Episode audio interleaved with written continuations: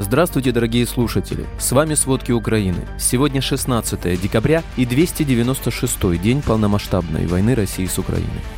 Сегодня Россия по всей Украине запустила 76 ракет. Более 4000 российских военных хотят сдаться в украинский плен. Из-за мобилизации во многих отраслях России усиливается нехватка рабочей силы. В «Газпроме» и «Роснефти» ввели запрет для сотрудников и их родственников на выезд за границу. Обо всем подробней.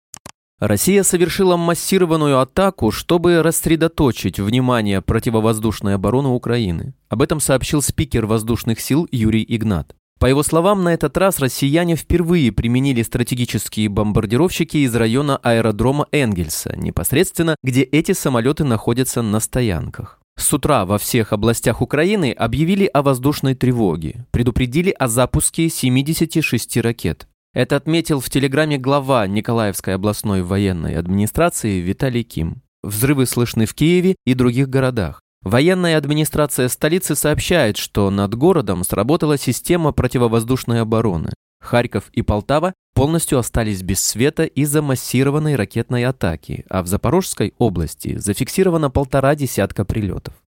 Из-за попадания ракеты в жилой дом Кривого Рога погибли два человека. Об этом сообщил глава Днепропетровской областной военной администрации Валентин Резниченко. Он также сообщил, что разрушен целый подъезд, а среди раненых есть дети.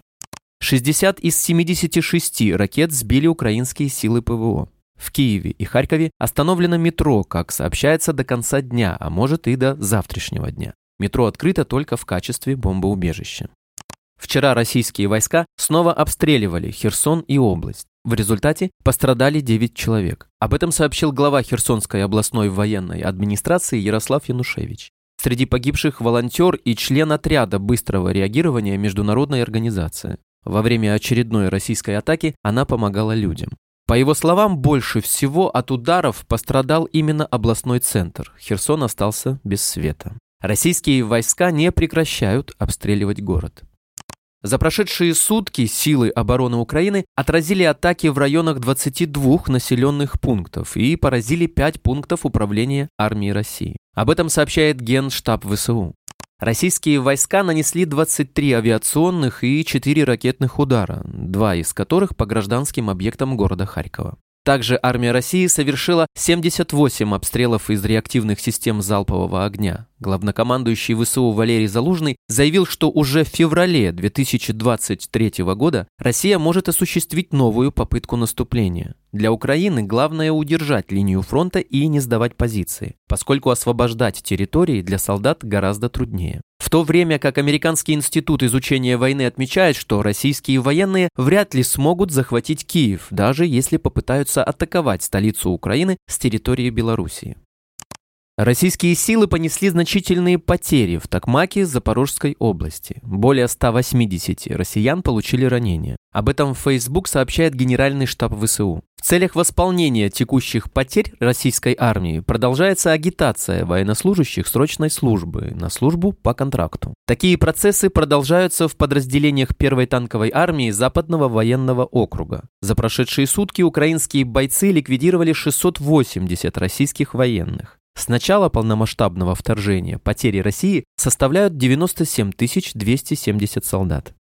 Вчера россияне снова нанесли удар из тяжелой артиллерии по Никопольскому району Днепропетровской области. Погиб мужчина. Об этом сообщил глава Днепропетровской областной военной администрации Валентина Резниченко. По меньшей мере трое получили ранения. 16-летняя девушка, 38-летняя женщина, 35-летний мужчина. Все раненые сейчас находятся в больнице. В городе повреждены дома, магазины, школы и колледж. По словам Резниченко, российские силы нанесли удар с временно оккупированного Энергодара, прикрываясь атомной электростанцией. Российские войска во временно оккупированном Крыму готовятся к высадке украинского десанта. Об этом сообщило Главное управление разведки Минобороны. Вдоль берега вблизи села Молочное, Сакский район, оборудуется сеть минных заграждений, окопов и траншей. Также в разведке отмечают, что дополнительно устанавливаются так называемые зубы дракона, ряды бетонных пирамидок, которые должны остановить продвижение тяжелой техники. Напомним, пресс-секретарь Путина Дмитрий Песков заявил, что не может быть и речи о начале вывода российских войск из Украины до конца этого года. Сам Путин заявил, что его полномасштабная война против Украины идет стабильно и никаких проблем нет.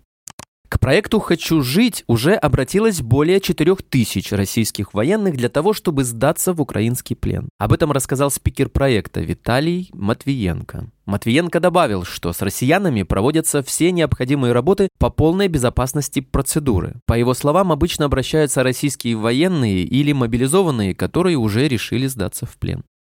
В четверг, 15 декабря, правительства стран Евросоюза согласовали девятый пакет санкций против России. Информацию со ссылкой на дипломатов подтвердили в Reuters, а также журналист-политика Джакопо Баригаци. В то же время других подробностей нет. Ожидается, что в санкционный список попадет около 200 физических лиц и компаний, среди которых военные, представители оборонпрома, члены Госдумы и Совбеза России, министры, губернаторы, политики. ЕС ограничит поставки технологий и компонентов, которые может использовать Кремль в военных целях, а также Еврокомиссия предлагала ввести санкции против еще трех российских банков и дополнительные экспортные ограничения для товаров двойного назначения.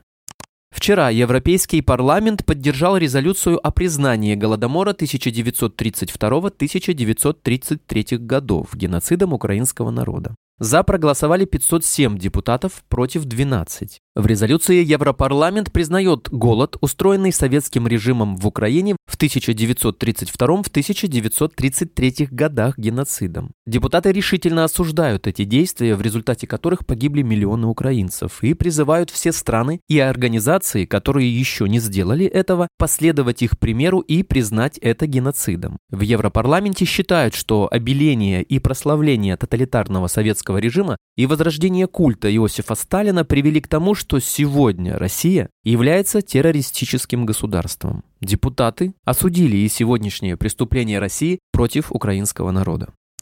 Посольство России в Вашингтоне пригрозило Соединенным Штатам из-за возможной предстоящей передачи систем «Патриот» в Украину. В Пентагоне заявили, что Россия не имеет права диктовать свои правила. Об этом заявил спикер Пентагона Пэт Райдер во время брифинга. Он добавил, что Россия могла бы вывести свои войска и закончить войну против Украины. Напомним, журналисты CNN сообщают о том, что власти США завершают подготовку планов о поставке Украине систем ПВО «Патриот», а передаче вооружения могут объявить уже на этой неделе.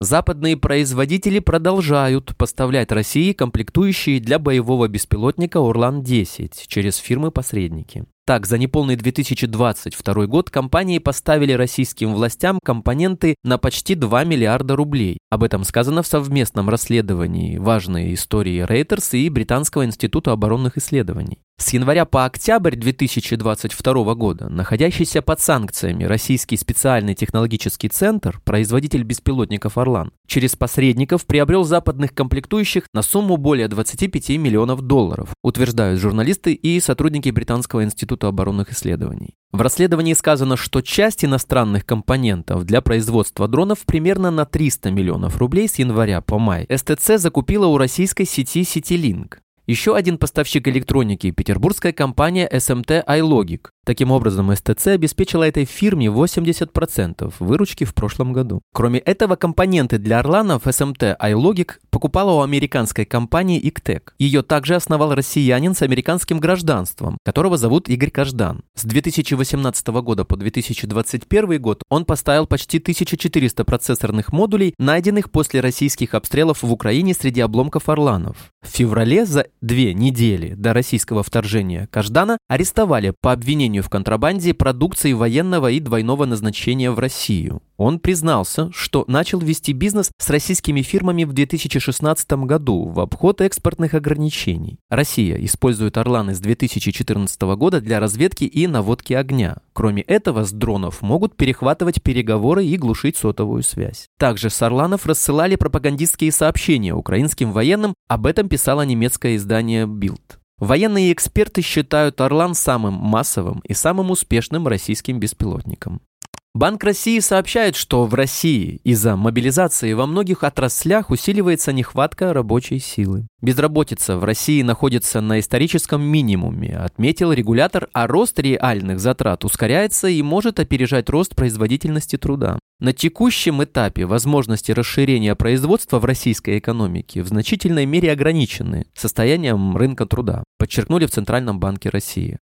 Оборонные заводы Свердловской области перешли на шестидневную рабочую неделю, сообщает ТАСС со ссылкой на председателя Федерации профсоюзов региона Андрея Ветлужских. В Липецкой области сыновей убитого на войне с Украиной посадили за парту с его портретом. Право сидеть за партой героя получили Ковалевы Роман и Егор, сыновья Ковалева, погибшего в зоне так называемой специальной военной операции. Сообщение подверглось критике от вопросов о том, все ли в порядке с головой у педагогов, до замечаний, что детям больше бы пригодилось право расти с живым отцом. Соответствующий проект «Парт с лицами», успешно убивавших украинцев российских солдат, реализуется по всей России. В «Газпроме» и «Роснефти» ввели запрет для сотрудников на выезд за границу. Работники жалуются, что их вместе с родственниками не отпускают не только в отпуск, но и на лечение, хотя у многих уже были куплены авиабилеты и забронированы отели на новогодние праздники. Руководитель среднего звена в петербургском офисе «Газпрома» рассказал, что ему и его подчиненным неофициально запретили ездить за рубеж, даже в Турцию. Это распространяется и на ближайших родственников, сотрудников госкорпорации, супругов и детей. Мера затрагивает значительную часть сотрудников Центрального офиса госмонополии. Аналогичный запрет в отношении менеджмента подтверждают и сотрудники Роснефти. Как рассказал Версткин, начальник одного из отделов госкомпании, сотрудников обязали подписать дополнительное соглашение, которое запрещает любые поездки за границу.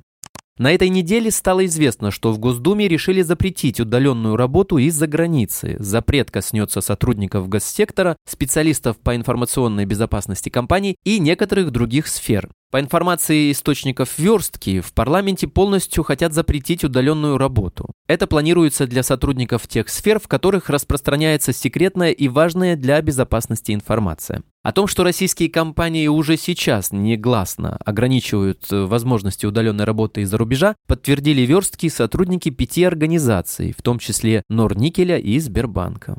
Спасибо, это были все главные новости о войне России с Украиной к середине 16 декабря. Помните, правда существует, а мы стараемся сделать ее доступной. Если вам нравится то, что мы делаем, пожалуйста, поделитесь этим подкастом с друзьями в России. Также, если вы хотели бы помочь нам делать материалы еще более качественными, пожалуйста, оставляйте фидбэк. Это очень важно для нас и для распространения правдивой информации. До встречи.